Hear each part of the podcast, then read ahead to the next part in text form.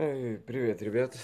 Сегодня будет первый обзор новостей криптовалют, поэтому готовимся и будем постепенно набивать какие-то навыки в этом нелегком деле.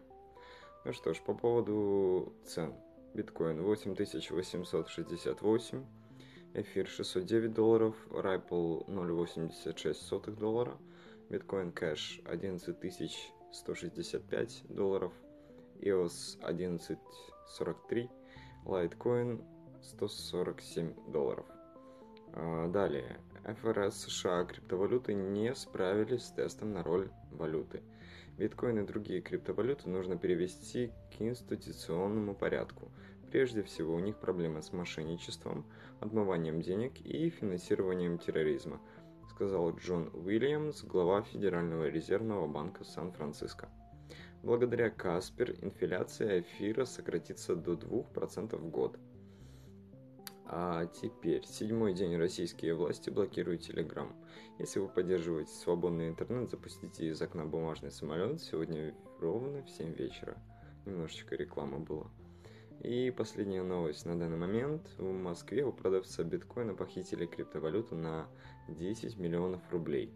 Двое мужчин договорились о сделке по купле и продаже биткоина и встретились с этой целью на Лафертовском валу.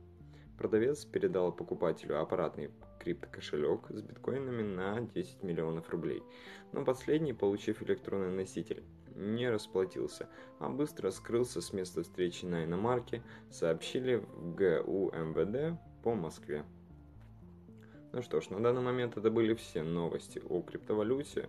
Это был первый пробный выпуск. В дальнейшем мы будем развиваться, и я обязательно что-нибудь более интересное придумаю. То есть будет какое-то более-менее человеческое начало, придумаем, придумаем какой-нибудь слоган, будет стабильных несколько новостей утром, несколько новостей вечером.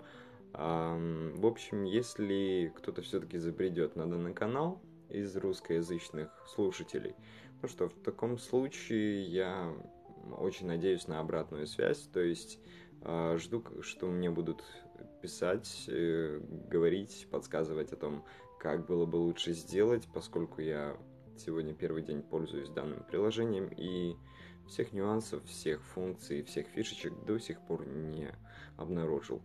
Поэтому надеюсь на сотрудничество и с вами был Алекс. Надеюсь, еще услышимся. Счастливо.